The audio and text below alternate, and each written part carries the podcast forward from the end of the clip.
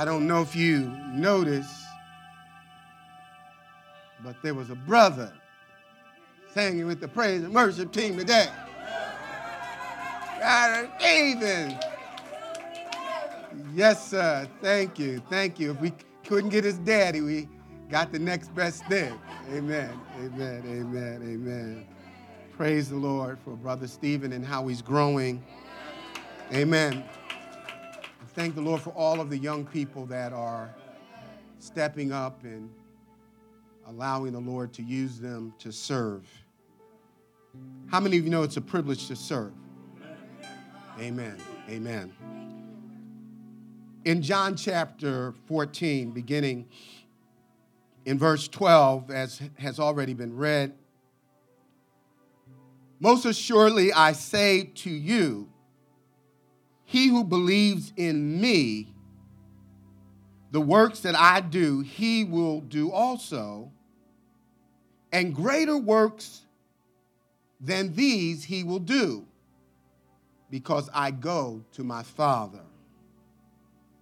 And whatever you ask in my name, that I will do, that the Father may be glorified in the Son.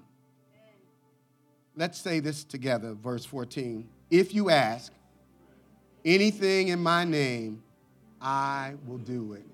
Amen. Father, we bless you we thank you for your visitation today.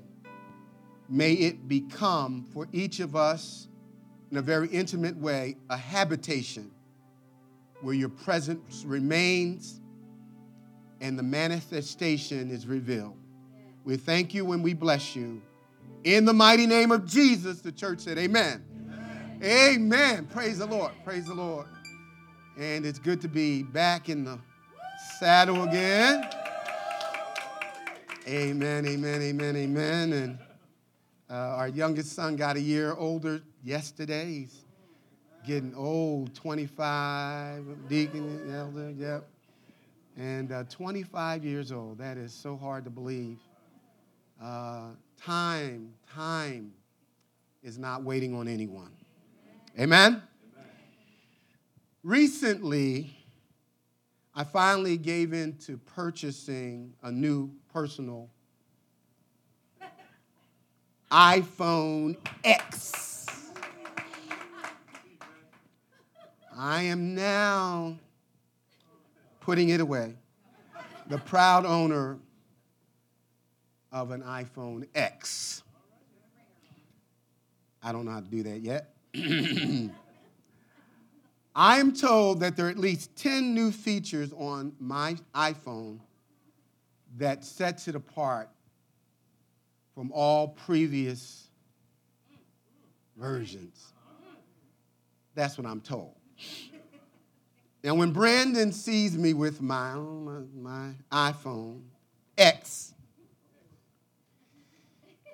he'll ask me, Dad, did you try this feature or did you try that feature? My normal reply is no. I didn't know it could do that. Whatever you say it can do, I didn't, I wasn't aware. I'm not, I'm not informed. Now, here's what I know.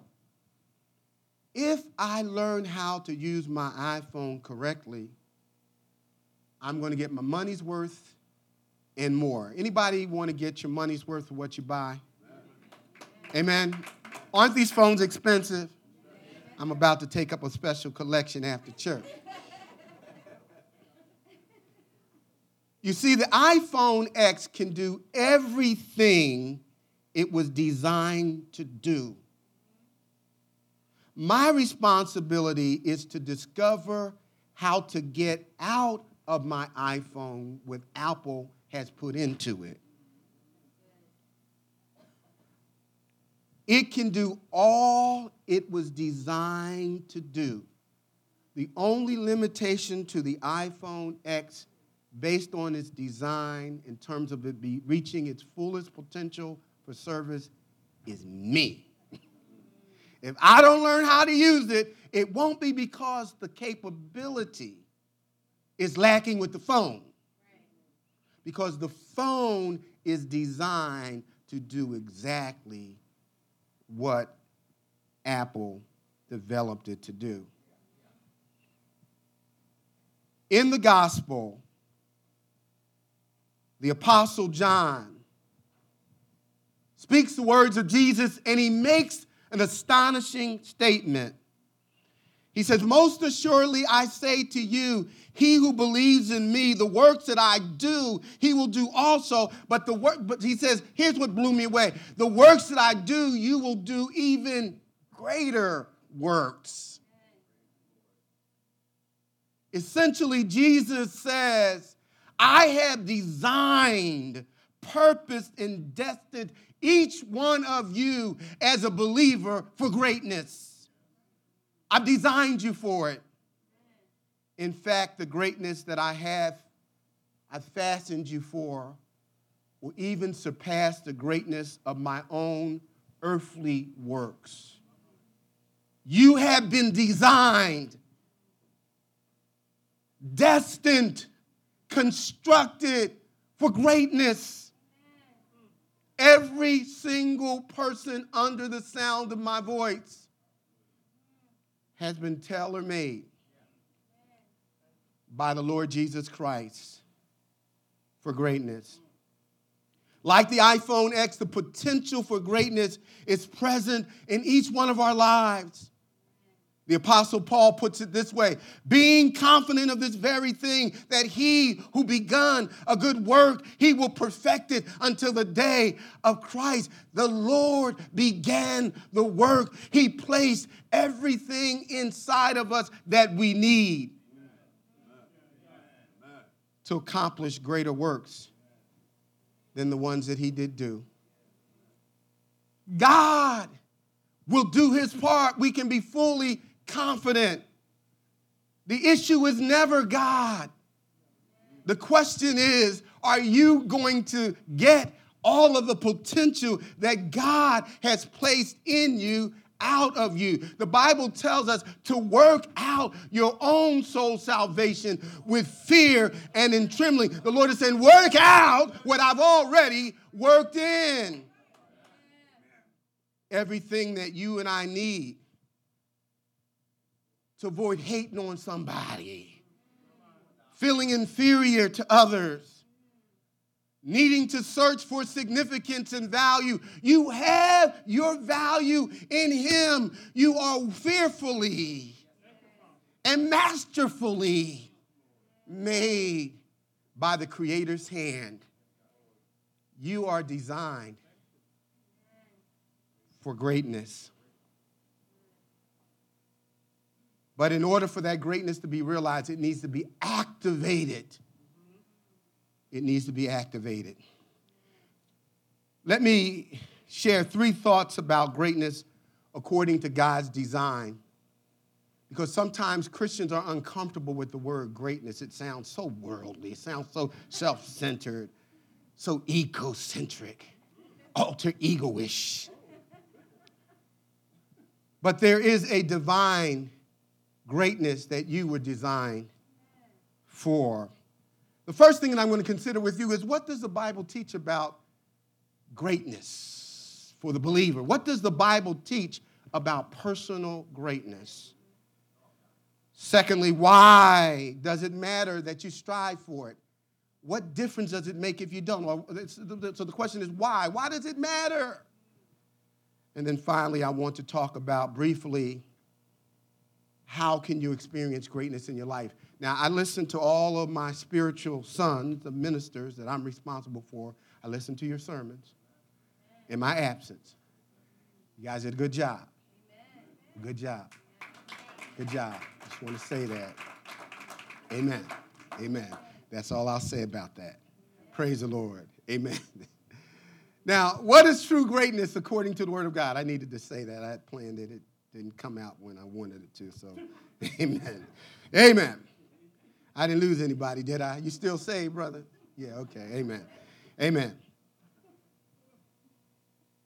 When the Bible talks about greatness, there are two primary words that are used one in the Old Testament, and there's another word that is used uh, majoritively in the New Testament. And the Old Testament word is yasar, yasar. And the way it's rendered in our English Bible, when you're reading your Bible in the Old Testament, you'll see the word upright. Sometimes it'll be rendered righteous. And then other times, as in Genesis chapter 12, verse 3, where the Lord says that Abraham, I'm going to make you a great Yasar, great nation. It's, it's translated great. It refers to one who is straight and does not depart from God's way. So when you are Yashar, you are straight and you're not departing from God's ways. Notice the two sides of the coin. It, Yasard, or, or greatness in the Old Testament, stresses two aspects. It has to do with who you are on the inside, the real you when nobody else is looking. Uh, it has to do who, who are who, who you are on the inside, which is character. And he says, one who is, is straight, not pretending, not, not play acting, not perpetrating, but who is a state of being. And so the first aspect of the Hebrew word yashard has to do with who you are on the inside, what you really made of. And then secondly, greatness speaks of what you do. That has to that has reference to your conduct. The internal is character, the external is conduct. It says, who does not depart from God's ways. And so the external is based on your conduct, where the person who is great does not depart from God's ways. And we know that the ways of God are revealed in the Word of God. And so every time that I am walking straight and I'm, I'm, lined up with the word of God and I'm doing what God says, at that moment of my obedience, I'm being great. Mm-hmm, it, ain't, it ain't that deep. I'm being great because I'm walking uprightly. I am walking according to the standards of God. Now, people may be very impressed. You may get patted on the back. They may celebrate you. They may fall out on the floor. Didn't she? And didn't he shout? And see how high he lifted his leg? And man, I didn't know somebody could stick their tongue out that far. And man, did you hear them high fiving and coming? They didn't even, I wonder if they even came down yet. And we call that worship. But the Bible says man looks at the outward appearance, but God is concerned about your shar. He's concerned about your character. He's looking at your heart. He's weighing the reason why you do what you do. He's concerned about your motives. When your motives line up with the message of the Word of God, you're great.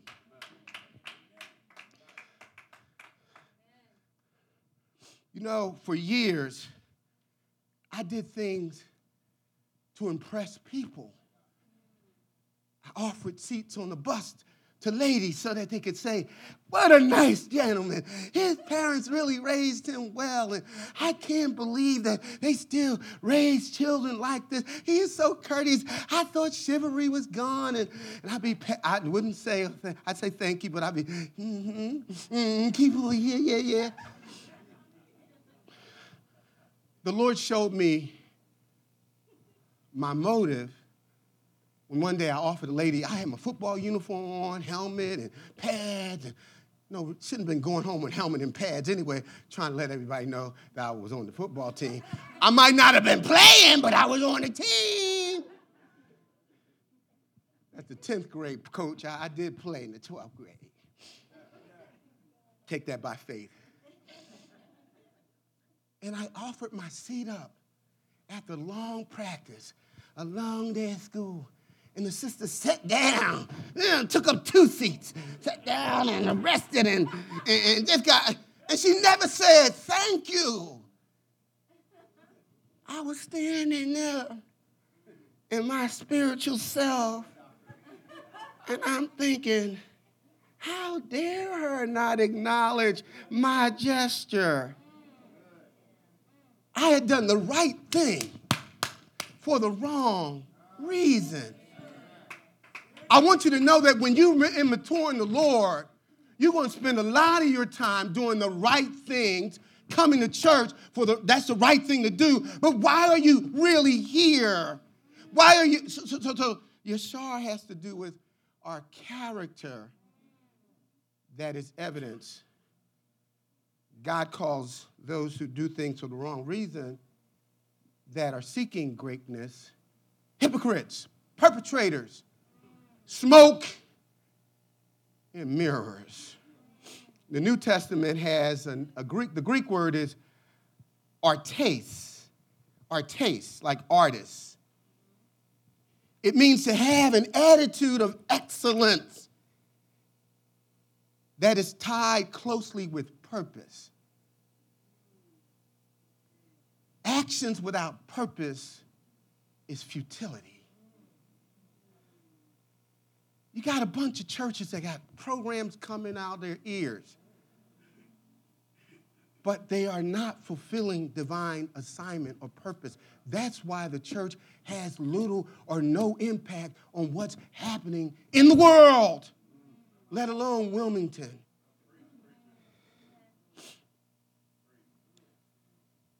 Let's say in 1912, on April 19th, a Sunday morning, you happen to be on the unsinkable ship called the Titanic. The captain actually said even God himself couldn't sink this ship. But here you are, this great masterpiece of human technology is sinking. There are not enough rafts for everybody, so somebody's gonna die. And here's the idea you come up with I might as well straighten out the chairs on this deck Man, they are out of order. Let me get this thing looking right, at least when it goes under. Now, not only is that crazy, but if you're doing an action that has no legitimate purpose, the result is not going to be greatness. You may get attention. You might even get straitjacketed right into a, a life jacket because you're crazy. You ain't going to die crazy. But true greatness is always attached to design, to purpose, to assignment. Not just moving chairs around the Titanic, not just having another ministry at the church, not just going through the motions. What is the divine purpose? The Bible says for everything there's a time and an epoch, there's a season. We have to be moving in the in, in, we have to be moving in the flow of the Spirit of God for the purpose to be timely. Unless we're on the Titanic that's sinking and we're just shuffling chairs. Somebody say amen. Excellent or greatness means to be much more than ordinary. I don't just want to be a good husband. I want to be a great husband. That's what I want to hear my wife say. My husband, he's a great husband. He's a great. That's not egotistical, that's biblical. Too many of us are settling for mediocre and mundane and routine. And our highest expectation when we come to church is the hope that nothing is different from what it was the last time we were here. That's not the kind of God we serve. God moves in mysterious ways and his wonders are to behold. I want you to understand something. The God we serve, he's not a gentleman. He's not trying to make your makeup look good. He's not trying to make you comfortable. He's trying to change you through transformation on the inside that you might reflect him on the outside.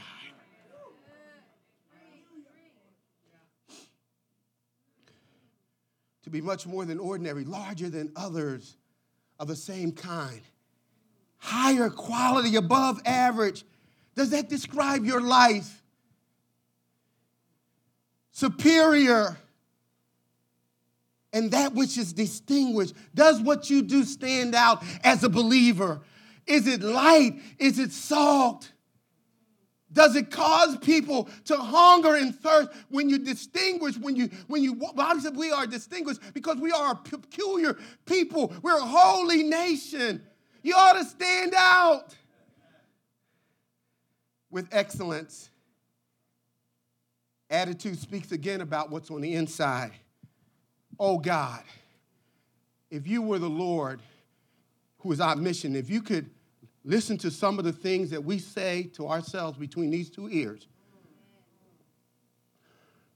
our attitude, the Bible said, let this mind, let this attitude, let this disposition that is in Jesus be in you. In order for that to be true, we got to lose our minds because our thoughts are not his thoughts, neither are his ways our ways. So the attitude is an internal mindset that comes from learning to think about yourself the way God thinks about you. The problem is not outside of you. It's not her. It's not him. It's what's going on inside of your head, between your ears. And those thoughts are not the thoughts that come from God. And I don't care how sunny the day, how good the, the, the, the whatever the function is, if your mind is that not of, if it's not the mind of Christ, you're going to see it in a distorted way. You'll never be able to rejoice with those who rejoice because you'll be having a private pity party. Purpose speaks about why we do what we do. Are you still with me? And so while actions, again, focus on the external, everything that you do for Christ, you should seek to do it with excellence and superiority and distinctiveness. That it stands out, not for people to pat us on the back or recognize us, but for Him to get the glory. Just the privilege to serve. He, I don't, he doesn't need us, we need Him. The Bible says, I, Jesus, I, you did not choose me, I chose you. Thank you, Jesus. When it comes to greatness, there are two kind of people in this church right now. Paul describes them in Philippians chapter 1, verses 16 through 18. The Apostle Paul speaking from a jail cell. He says, It is true that some of you preach out of envy and rivalry but others out of goodwill. Two types of people serving in the church. The latter do so out of love, knowing that I am put here for the defense of the gospel. The former preach Christ out of selfish ambition, not sincerely supposing that they can stir up trouble for me while I'm in chains. The more they preach, the, the greater recognition they receive, and the less people think about me, and the greater the likelihood of me remaining in jail. Some people actually preach hoping I stay in jail. But what does it matter? Oh, oh, oh. I want you to understand when you get a picture of true greatness in Christ, you can respond like Paul said, What does it matter? The important thing is that in every way, whether from false motives or true, Christ is preached. And because this is because of this, I can rejoice. Here's the first group. Group one seeks outward greatness through perks. Say perks. Paul calls perks selfish ambition people who seek the praises and recognition of people, accolades from, from man. And then the second group is those who, who seek to serve the Lord because of purpose. That's your assignment. That's your task. I, I, don't care if they acknowledge it or not. This is what the Lord has told me to do. And as for me and my house, I don't know about what you're going to do, but as for me and my house, I am going to serve the Lord. What group do you fit in? I'll tell you how you can know. If you're the, on the perk side of it, ambition and jealousy and competition, First time somebody look at you funny, you quitting. But when you're doing it for the Lord, You see the author and the finisher of your faith who he saw the cross, but he looked beyond the suffering. He looked beyond the pain. He looked beyond the indignities. He looked beyond the degradation and he died for you and me. He hung there. Are you serving for perks or purpose? Now, what does greatness mean in the world? I'm glad you asked. Oh, what led me to this message? I had other things that I thought to preach on. But the death of Aretha Franklin and Senator John McCain, great people, moved to tears when I thought about the impact that they have had on the world. And then I said, what about me? What is my living legacy? What impact am I leaving on the world? And extending from me to you, what are you doing to make a difference? That will be not so much that you'll remember, but what you did will be remembered. Here's what the world thinks greatness is power. A person's greatness is defined by what they have the ability to control. We look up to people who are controlling and dictatorial. Isn't that scary? The more arrogant a pastor is, the more the, the people just love him. They just can't get enough of him. You act like you humble, you trying to serve God. You step not over you, they step on you. And then when you try to get up, they put their foot on your neck. Bible says that God gives grace to the humble, but he resists the proud. But we look up to people who seem to be able to step in a room and everybody just sits at attention and jumps up and, oh, here he comes, here she comes. To the world, greatness is power and control that is usually wielded through fear. You're afraid of what you might lose if you don't recognize the person who is controlling. It also means prestige. A person's greatness is defined by compliments and accolades you receive. So the more you get compliments, the more, more people who like you, Facebook, FaceTime you, and uh, uh, uh, uh what's the other stuff that they do? They tag you. Uh, was the singer that was just on uh, uh, at Aretha Franklin? They talking about how she dressed and she just tore the house down, and, and then she liked what they she liked they, that they liked her like, and she sent it out to them. And hey, Tasha Cobb, God bless her. Position. Greatness is measured by your titles and your credentials. Oh, here comes And some people think that if they get another degree, get another credential, get another title, that parking space that I park in doesn't make me in charge of anything. It's the call of God on your life that gives you the influence. The sheep hear my voice because God has placed this flock under my watch care. I am the under shepherd. So you can get all the parking spots you want. You can get a nice placard over your door with all of your degrees. I had a minister who came and he dropped down like 30 different credentials that he got from 30 ch- different churches he got, probably got put out of, to, to prove to me that he was, no, that doesn't qualify you. It meant that you're unstable and, and like every the wind that is tossed by.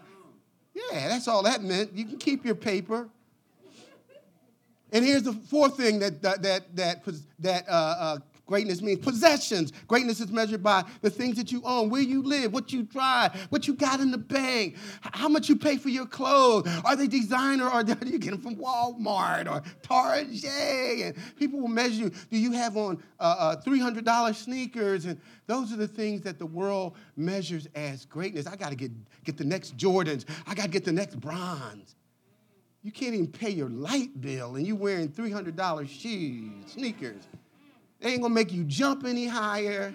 They ain't gonna make you get nobody that's ma- that matters.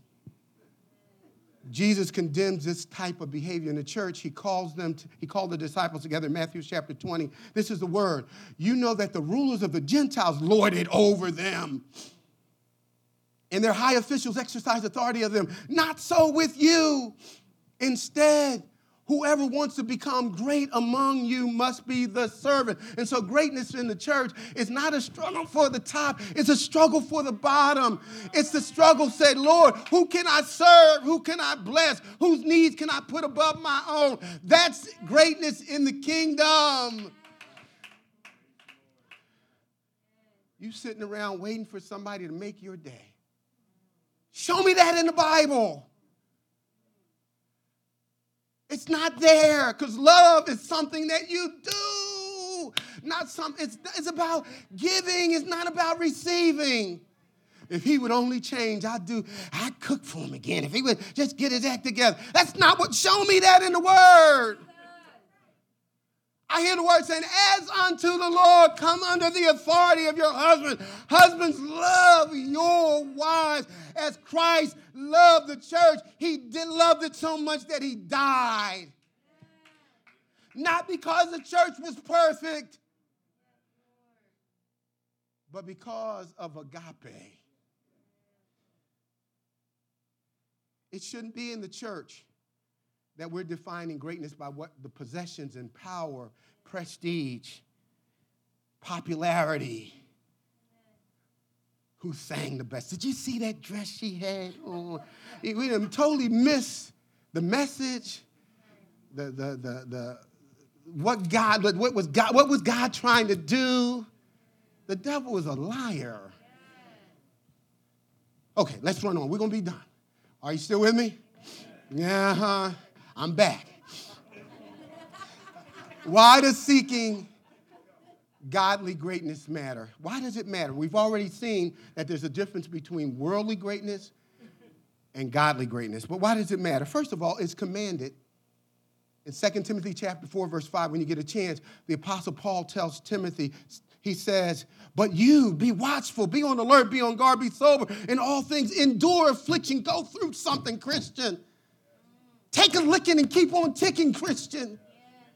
He said, Do the work of an evangelist, but here's the part fulfill your ministry. Complete the task that God has assigned to you with excellence, with distinction. If these people don't appreciate what I'm doing, I ain't coming to church. I'll get around to it when I get around to it. You ain't saying that to your boss. And guess who gave you that job? Guess who gave you that mind? Guess who's keeping your heart beating and, and causing you to have a roof over your head and food on your table? And we have the audacity to say to God by our attitudes and our action when I get around to it. I'm so glad that the Lord didn't say that when it came time to die on the cross. He said, Nevertheless, nevertheless,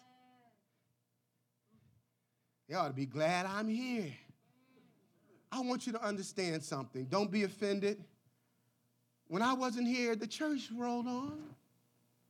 And when the Lord calls me to glory, that Jesus, I will build my church and Tony Benson, Elder Gray, Manuel will not prevail against my church. The church is going to go on. The Lord does not need any of us.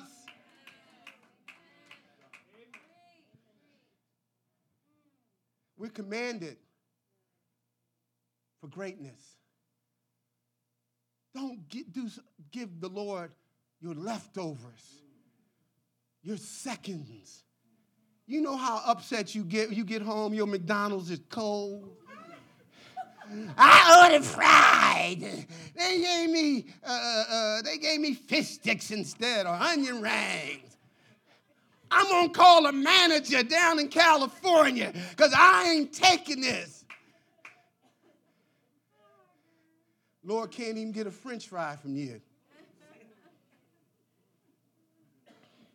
Here's another reason why it matters to pursue greatness that is godly. it cures carnal competition.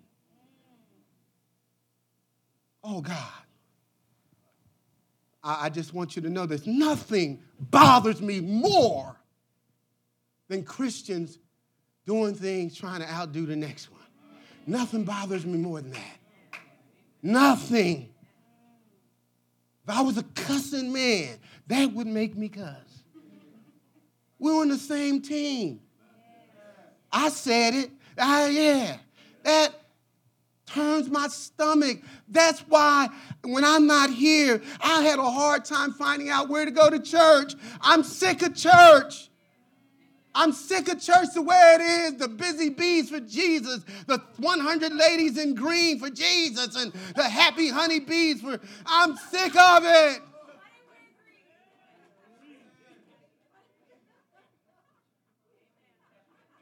Sick of it.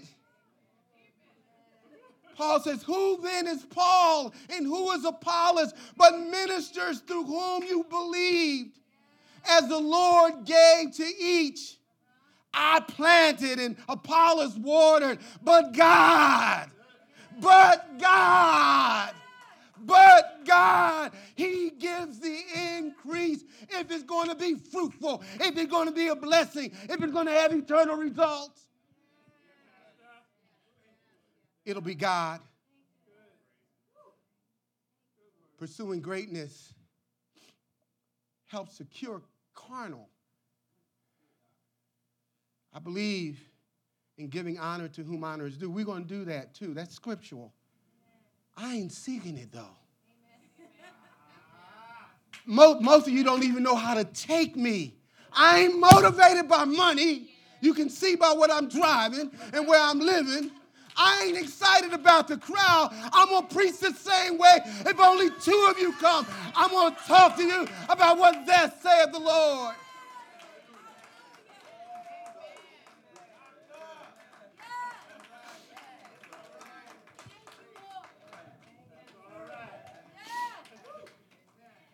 And here's why. Here's the third reason. Here's why you should be pursuing excellence and greatness it's a compulsion. Paul said, if I don't preach, he said, I am indebted. There ought to be something on someone on the inside of you that causes you to lose sleep because you didn't do something that God told you to do to be a blessing to somebody else. I'm compelled. If I never made a dime, keep on paying me, I would preach the word.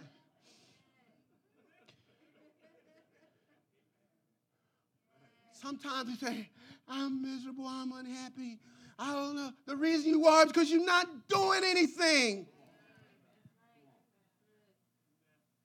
When you are serving the Lord, there's always something for you to do.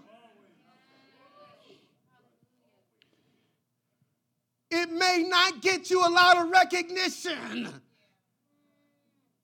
but I ain't looking for my reward down here. I hear the Lord saying, when I stand before Him. Which leads me to the final thing.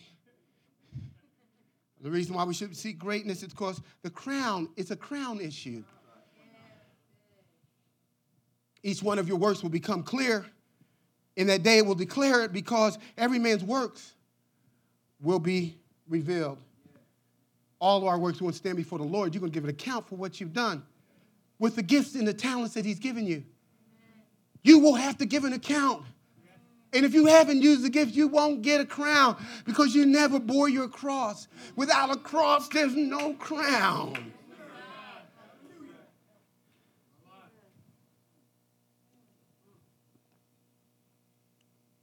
We want the crown. We want the glory. But we don't want we don't want to go through anything.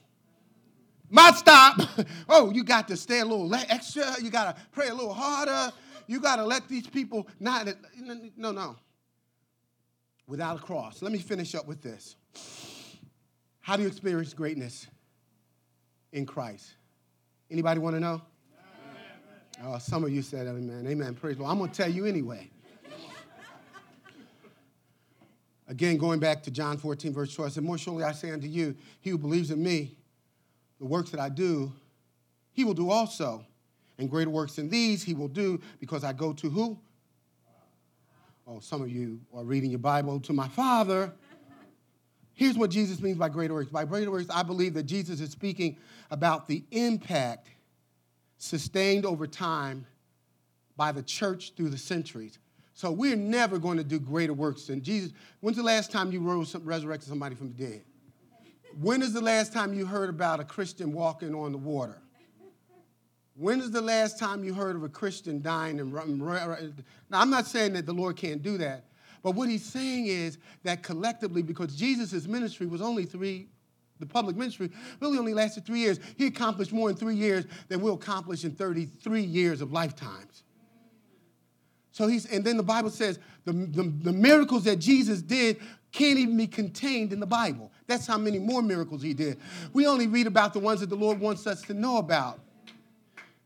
And so the greater works is that when I got saved, I became a part of the kingdom of God. And jointly, through the body of Christ around the world, over the centuries of time, until Jesus comes back, the, the cumulative effect and result will be a greater result because we were able to reach more people than Jesus did during his earthly ministry. I'm not eliminating miracles and other things that the Lord does. What I'm saying to you, don't match it against miracles because I, every time I pray, I don't remember the last time I prayed and it got answered because he said, anything you ask my name, I'll do. it. Well, that hadn't happened for me, so maybe. No, no, that's not what he's, there's not a, an exact parallel. Do you hear me? Do you understand? Okay, let's move on. Here are the four quick things. In order for you to walk in the greatness, the excellence, the superiority, the superiority of Christ who's in you, as a distinguished server of the Lord, the first thing you need, he says, he who, he who believes in me, the work that I do also, he will do the work that I do also. The first thing is salvation. You got to be saved. A transaction must occur. You must become the property of the Lord Jesus Christ by trusting him as your Savior and your Lord, plus nothing else. So the only reason that you can truly be great is the first step is salvation. He who believes in me and the works that prove that I am who I say I am. I am the Father or one. And so salvation, are you saved? If you know Jesus, then you, you, you, you're ready. You already have what you need. Secondly, say this selfless service, motivated by desire to please God. He says, Greater than these will he do. Greatness demands that you do something. It's a sacrifice. Here's how you get over you start thinking about other folks. Self image is going, please, I'm you talking about all the stuff that we trying to buy it and stretch it out and augment it and accent it. Serve without strings attached. And before you know it, you ain't going to be seeing a disaster when you look in the mirror. You're going to be looking at yourself differently because, you, first of all, you're going to spend less time looking at yourself because you're going to be too busy serving the Lord. You want to overcome bad self esteem? Become selfless. Think of yourself as you ought to. How should you think? We are servants one of another. Oh, I didn't save you $150 at, the, at your therapist. You don't have to go. Stop focusing on you. Stop focusing on what you didn't do that you said you weren't going to do. Focus on what the Lord wants you to do today. Paul says, For this reason I press towards the mark of the high calling, forgetting those things that are behind. I can't change yesterday, but I'm going to press today. Selfless service. Say selfless service. Here's another thing that is needed for greatness in the kingdom. Supplication is needed for greatness. Say supplication. supplication. That's prayer, y'all. He says, Whatever you ask in my name, That will I do, so the Father will be glorified in the Son. Prayer in the name of Jesus, according to the will of God, is what activates the resources that we need to do the work. That's what it means when you pray in Jesus' name for whatever. He's talking about whatever it takes to do the work that is greater than the works that he did. Every time you pray that prayer, that will be answered. If you ask for the resources to do what he called you to do. And here's the final thing we done. Supplication is needed, selfless service, salvation, and finally, steadfastness of faith. Say steadfastness of faith. If you ask anything in my name, I will do it. You have to believe in the authority that comes in the, with the name of Jesus. You have to be unmovable. You have to be undeterred that what you pray according to the will of the Lord, that you can have full confidence Amen. that it will be done. That's where greatness comes from steadfast faith, salvation, selfless service, and supplication. You want to you want to be great? How much time are you spending on your knees in prayer? How much time are you talking to the Lord? How much are you turning over to the Lord? When the Bible says, Cast your cares upon me because I care. How much are you leaving? You come to the altar every other Sunday and you go to leave sometimes the same way you came. You know what that means? You lack faith. You are depending on your own strength. And here's how we learn how to depend on the strength of the Lord it's not when you face the great challenges, it's just being obedient in the small things. Faith comes by hearing it. As you obey the Lord on a daily basis, your muscles in the faith get stronger. Anybody know what I'm talking about? Somehow, I don't know how it happened, an eagle's egg got mixed up with duck eggs.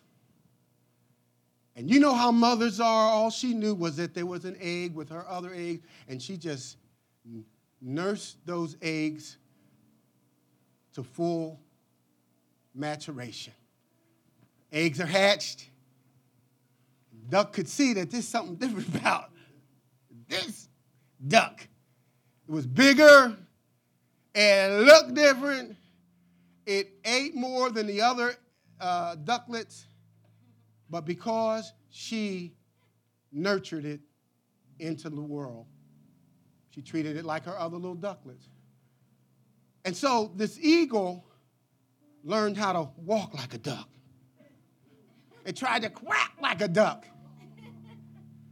And it thought like a duck. It, it, it, it, it, it did what the ducks did because that was how it learned to think of itself.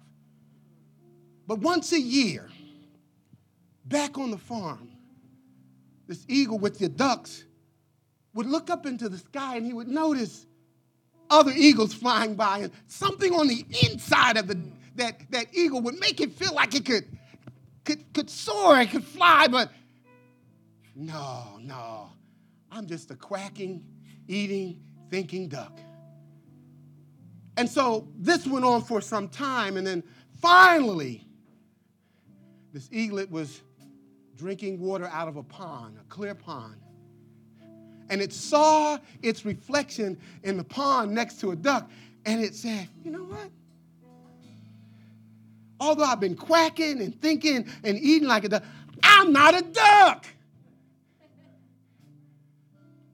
And with that knowledge of who it really was, the eagle flew the coop. I want you to know that the Bible says that they that wait upon the Lord shall mount up with eagle's wings. God has given you the spirit of an eagle. You should be soaring. You have the ability to transcend your problems and your troubles and your insecurities because of who you are in Christ And so you don't have to settle for just being a good wife, a good husband, a good student, a good Christian. But I'm an eagle. I'm going to determine today I'm going to be great in Christ. I'm going to be excellent. He's going to get my best. And when he gets your best, God is glorified. And you will be blessed. That's the key to the abundant life. Somebody say, I'm designed. I'm designed for greatness. Amen.